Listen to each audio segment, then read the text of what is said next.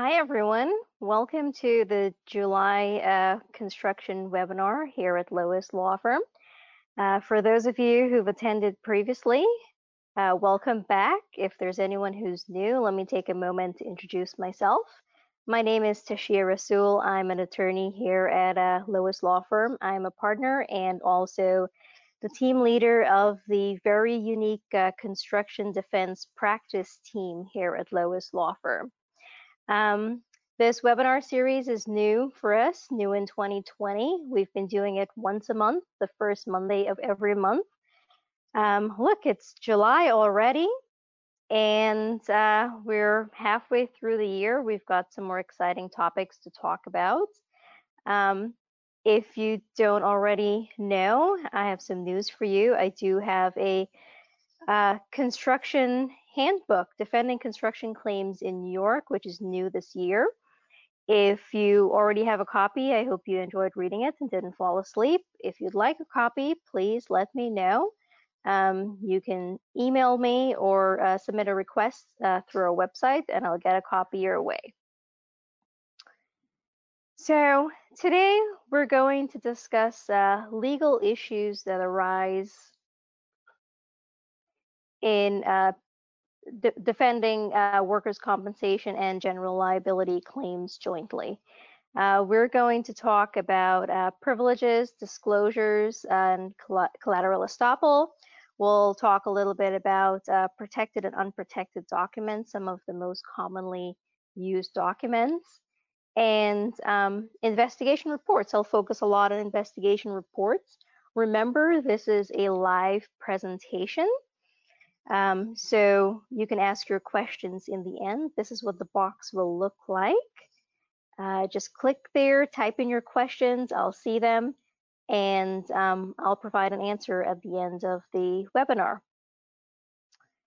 So why is it so important that we discuss um, the legal issues that arise as a, as a result of um, joint defense between workers' compensation and uh, general liability claims. Um, as I've been talking about from the beginning of the year in all of the prior webinars, investigation is key. Cost savings is key to the client. And also, um, so some questions to consider are which side of the house is taking the lead on the investigation? Which parts of the investigation is shared to which counsel and when? And what what are the privileges and disclosures and um, how, how can they be abrogated?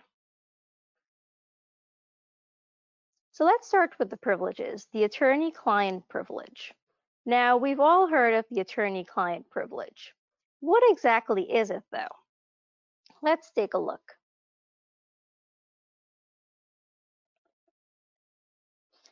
The attorney-client privilege protects the fact that the attorney was informed of by his client without the presence of strangers for the purpose of securing primarily either an opinion on, or, on law or legal services or assistance in some legal proceeding. We talk about attorney-client privilege every day. It's really the communication between the client and their attorney, the things that the client's telling their attorney in order to um, pursue litigation or defend litigation of a claim. I think it's fairly straightforward.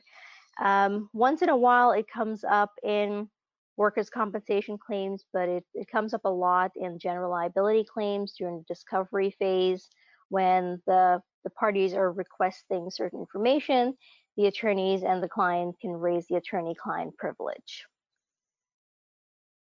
The common interest privilege. So this is really a misnomer. It's really the attorney-client privilege, but it's when different parties have different lawyers, but there's a, a, a foundational common interest in the litigation. We definitely see this in a lot of construction claims where we have workers' compensation on one end, we have the general liability on the other, and uh, there, there's a common client, for example, the owner of the project or you know the the general contractor of the project. And they have separate attorneys, but the underlying interest is the same. So this is really the common interest privilege. It's the same as the attorney-client privilege. but it's it the, the term is actually used when there are multiple parties involved. Attorney work product. Material created by the attorney for the purposes of litigation that reflect the attorney's legal research, analysis, conclusions, legal theory, or strategy. Now, this is very important because not everything an attorney creates is subject to the attorney work product um, privilege. Uh, for example, a list of notice witnesses. This is not attorney work product because there was no legal research, analysis, or conclusions or any strategy included in it. If it's a list of documents we intend to produce a trial, it's not subject to the attorney work product uh, privilege, especially in workers' compensation, where in um, denied claims or even preparation for a regular trial uh, after the claim is established, uh, we should be producing a list of documents that we intend to use at the trial. It's not um, a secret, it's not subject to any privilege. Uh, the claimant has the right to know what we're going to produce, so it's not um, attorney work product. Documents prepared in the ordinary course of an insurance company's investigation to determine whether to accept or reject coverage or evaluate a claim of loss. Sadly, this is not attorney work product, even if an attorney was consulted to make the determination. Qualified privilege. So this is an interesting one. And this one comes up a lot in workers' compensation. We raise this a lot when we're um, talking about covert surveillance and determining whether to, uh, you know, how, how to use it and um, pursue fraud. And then it's usually requested and so forth. So it arises when the claimant is um, the, the claimant is aware that there's surveillance, somehow become aware of that there's surveillance, and they're trying to get the surveillance to use in their general liability claim.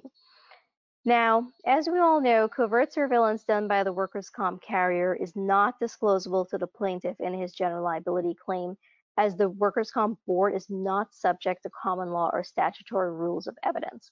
As we know, it's pretty lax in workers' comp. However, the, the courts have ruled on this very peculiar issue because over and over, I've seen my clients, workers' comp carriers, um, getting subpoenas for surveillance that they somehow discovered the carrier has conducted and, you know, we usually uh, file a motion to quash the subpoena because they're not entitled to it. And the third department has ruled on this, saying that it, it's, it's subject to the qualified privilege. The workers' comp um, carrier has done it for a purpose. Uh, previously, there used to have to be a showing of undue hardship or um, some substantial need for it, but the board did away with that and they just relies on the fact that the board is not subject to the rules of evidence. So anytime we're asked to uh, produce surveillance or a surveillance report, we raise qualified privilege and it usually resolves the issue. Now, before I move on, I'll just note that this is a little different from when we actually use the surveillance in workers' comp court where the claimant testifies, it's disclosed to everyone. At that point, the claimant can pretty much do whatever he wants to do with it because it's already out there. Okay, so that's a distinction we need to keep in mind with regards to the surveillance and the qualified privilege. All right, so the next couple of slides, I'm going to go through um, some documents that are unlikely protected, some common workers' comp documents. These, I, I know it's a lot, so it might be hard for you to take notes. I can definitely send you um, a hard copy, but more importantly, it's in my handbook. So if you don't have a copy yet, let me know and I'll send it to you and you'll have all of this in there. But just for example, some documents that are unlikely protected in um, uh, in, in accordance um, with, with any privileges or like disclosure rules or anything like that. Uh, the FROIs, the STROIs that are filed, any kind of like OSHA investigation, uh, secu uh, Social Security earnings, uh, so Social Security disability claims files, employee personnel file, union records. We ask for union records all the time uh, because in construction claims, uh, the majority of the workers are usually union employees. We want to see their work history, who they last worked for. Uh, contracts, we need this uh, oftentimes in coverage issues or to determine who uh, is a true employer. Even the employer's internal accident investigation, probably not protected. And medical records, which we're going to go into a little more details, um, as long as it's for uh, authorized treatment and it pertains to the workers' compensation claim. So the question always arises whether accident reports may be protected. And, you know, the answer is, and I really don't like giving this answer, but it depends. It depends on what the report is, what part of the report we're talking about. Um, so the Claims Index Bureau report, uh, the insurance carrier is the only one who can get it, and it's usually in the format of an, I, format of an ISO claim search report. So, you know, it, it, it's going to be protected in that regard. But of course, if we're using it to pursue fraud, then it could be disclosed.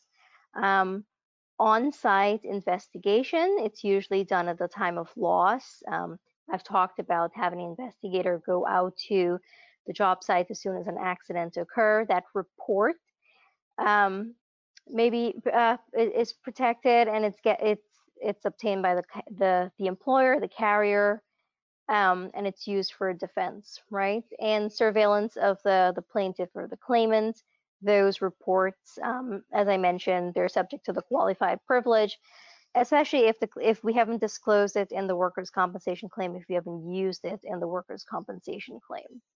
Okay. Social media investigation materials. They're usually obtained at the direction of counsel in preparation for litigation um, in workers' compensation covertly obtained social media info is usually revealed after the claimant testified. Uh, this is similar to the covert surveillance. Um, in general liability, it's revealed prior to testimony. So the rules are a little different there for workers' comp and uh, general liability. Forensic expert reports. Uh, we haven't really had much um, uh, determinations with regard to this in workers' comp, there's really no disclosure method that exists to force the employer carrier to divulge the reports. And things like environmental studies, uh, air quality studies, and so forth. Again, there's no disclosure method um, that exists to force the, the employer carrier to, you know, divulge this. So those may be protected. Employee personnel file the contracts. I went over those. I think this is a duplicate slide. I'm sorry, guys. uh, all right, so let's move on to disclosures now. So medical records.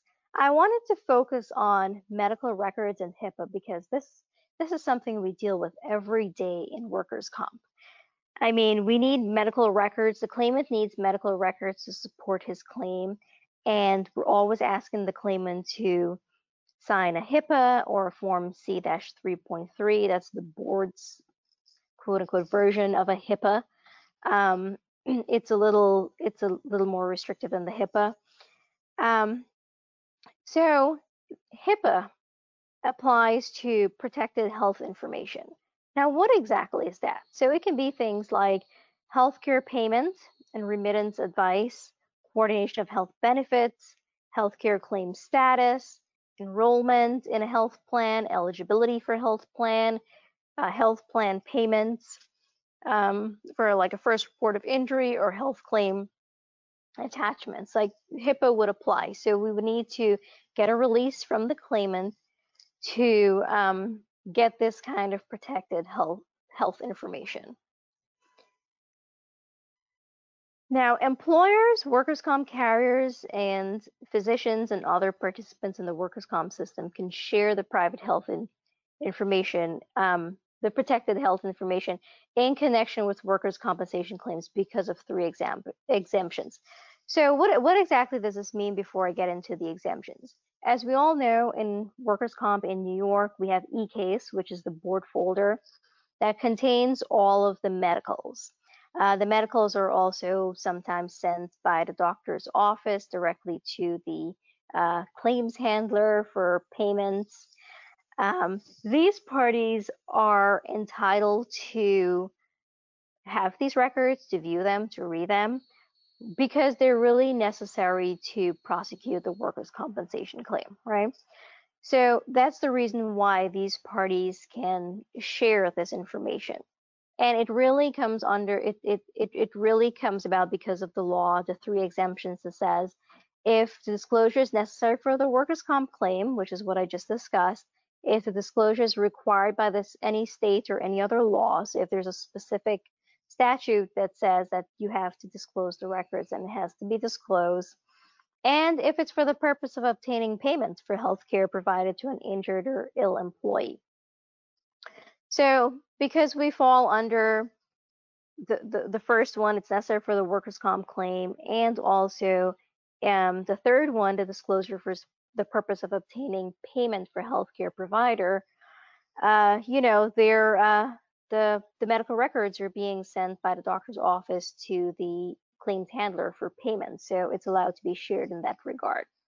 Now, when do we need the HIPAA though? Um, okay, as always, I'm always ahead of myself with the slides. When do we when do we exactly need the HIPAA? In many of our cases, the claimant seeks treatment um, for an injured body part outside of the workers' compensation claim. So spe specifically, what I'm talking about is like a prior injury. We'd need the HIPAA release to obtain those records. And that's generally when, you know, we're asking the claimant to get us the HIPAA.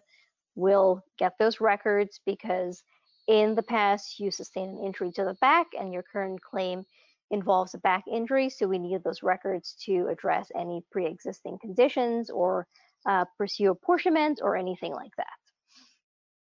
All right, workers' compensation records in general. So the records contained within the board file cannot be disclosed to the public.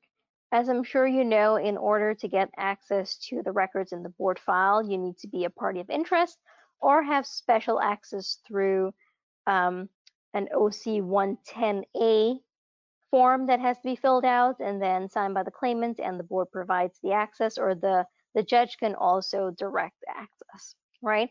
Otherwise, someone off the streets cannot say, hey, hmm, I wonder what this claimant has been up to. Well, let me try to get his workers' compensation records. That cannot be done.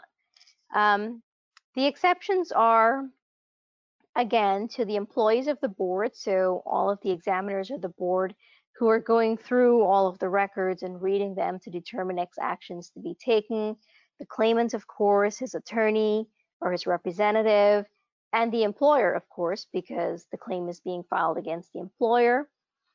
Um, if it's pursuant to contractual or statutory authority, for example, governmental agencies, the health insurance plan, the treating physicians have the right to see the record. So oftentimes you'll see documents other than uh, medical records are being sent to the doctor. It could be, um, for example, the C3 or claimant's testimony, or even things like the covert surveillance after it's been disclosed and we want the doctors to review them. Those are part of the board file. and those are just like general workers' comp records that are part of the file. Those can be shared with the treating physicians. And upon written permission by the claimant, so if the claimant wants that person off the street to see what he's been up to, he can just submit it in writing and the documents are going to be turned over to them.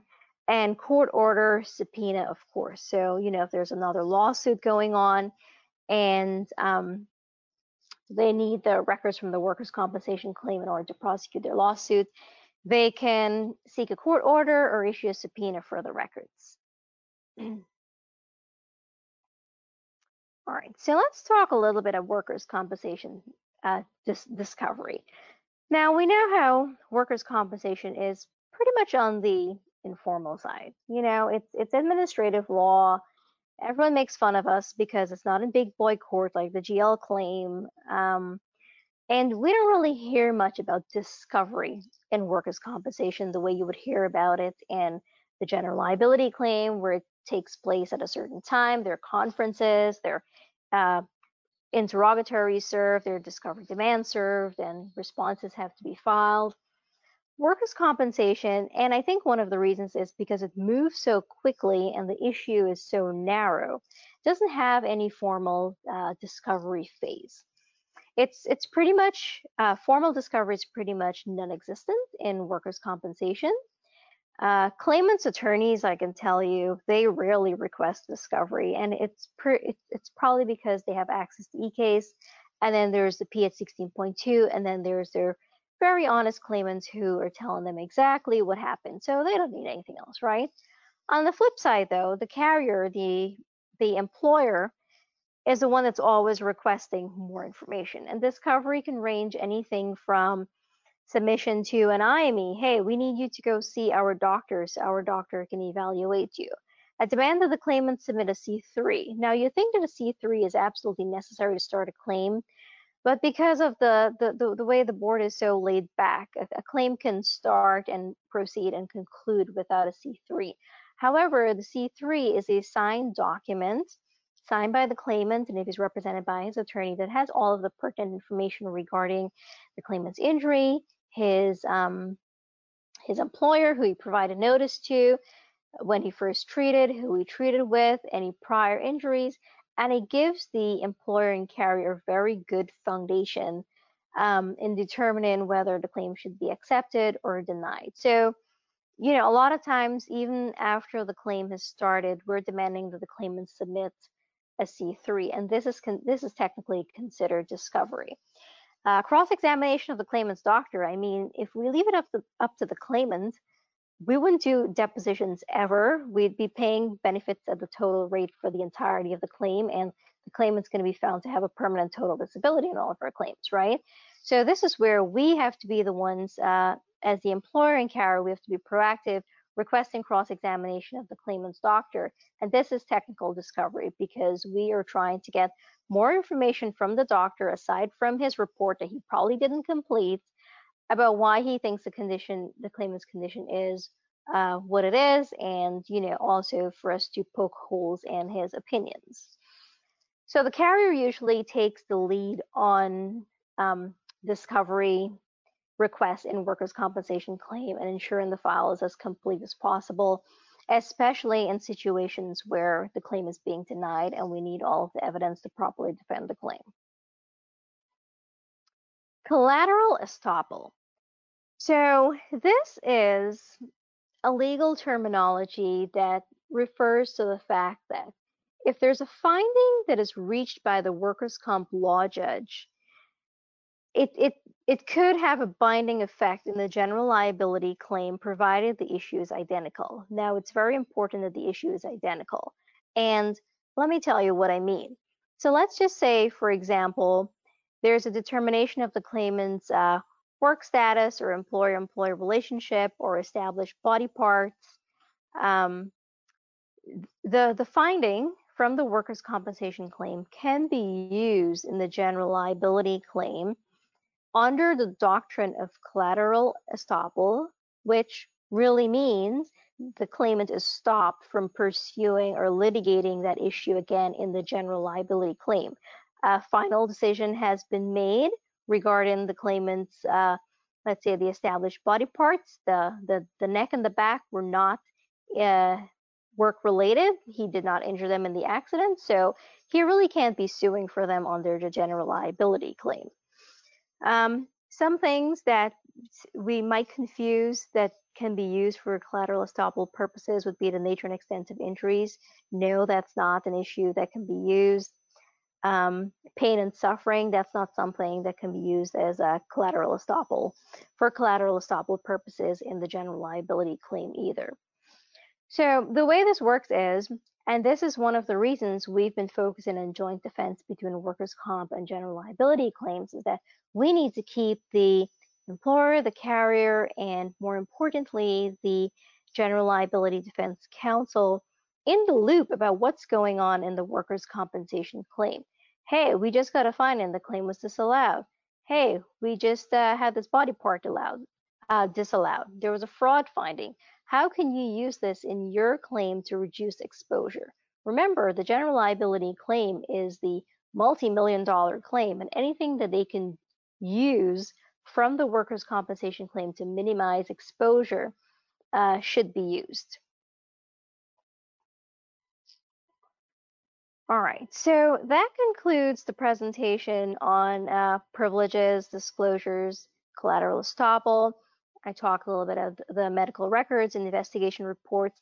The medical records and the investigation reports, um, those are the two most important uh, do documents or uh, information that usually triggers these kinds of privileges. As I as I mentioned earlier, um, we don't we don't see them a lot in workers' comp. They're more in the general liability claim, but I definitely use the qualified privilege a lot, and HIPAA is a very big deal in workers' compensation. So it's important we understand the documents that are subject to these privileges and disclosure rules and how they can be uh, obtained and how they can be disclosed for uh, the pro proper defense of the claims.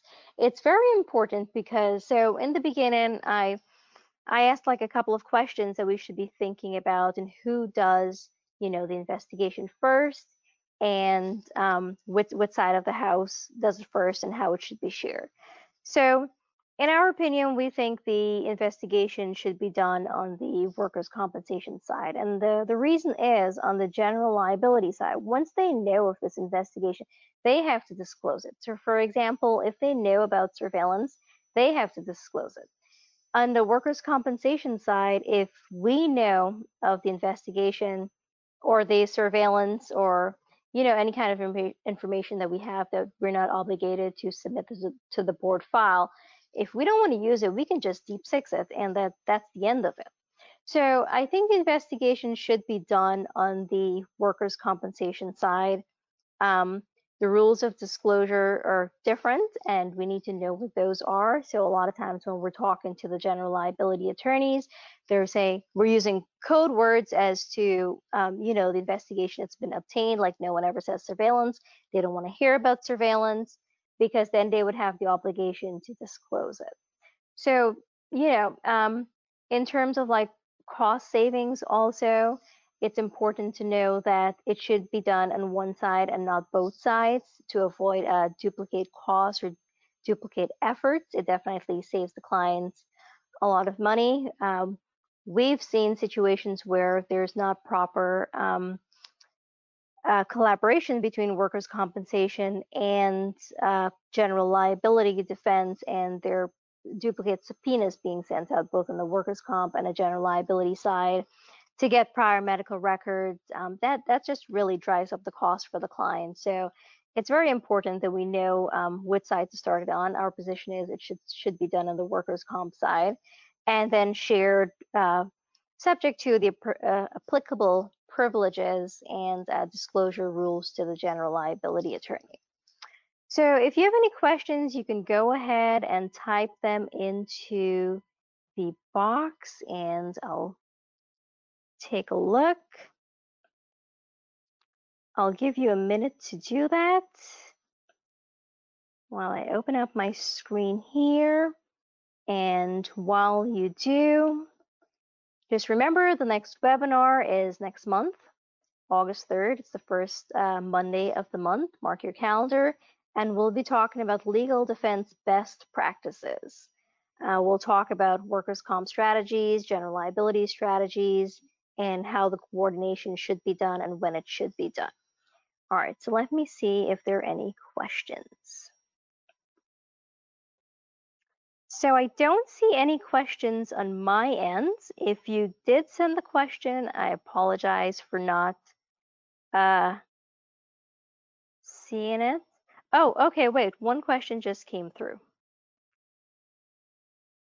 All right, so the question is, in your experience, if the carriers are different for the workers' compensation and general liability for the insured, will the GL carrier still be willing to rely on the workers' compensation investigation? Very good question. And the answer is yes. Because at the end of the day, it really could help the general liability carrier reduce exposure they would be willing to rely on the workers' compensation investigation, but since there, there are different carriers, they might be if if they're not familiar or they don't have a relationship with the workers' compensation carrier, they might want to do their own investigation. The the problem that we've seen happen though is by the time they're thinking about doing an investigation, it could be later in the game. Whereas in the workers' compensation side, or where there's the same carrier, we're thinking about the investigation from the moment the the claim is the, the loss is alleged or the claim is filed, right? Um, and there's no delay. We're doing investigation within 24 to 48 hours. So they may want to collaborate and say, hey, let's see what you've got. Okay, this looks very, you know, substantial. It could be shared. Um, but since you know since since they're really like different carriers and there's no like common interest there. I think they they there are situations where they would want to do their own investigation. I've seen it in many cases where because it's not the same carrier they want to do their defense themselves and don't really want to collaborate with the, the workers compensation attorneys. Um, they just want the workers compensation file and then they take it and do whatever they want to do with it. But we've definitely had success where you know, we were able to um, disclose some of the investigation and they were able to use it successfully. All right, so that was the only question. I don't see any more. If you have any questions after this, whether it's with regards to this presentation or anything uh, regarding New York workers' compensation in general or construction claims, feel free to send them to me, send me an email give me a call and I will uh, definitely get you an answer.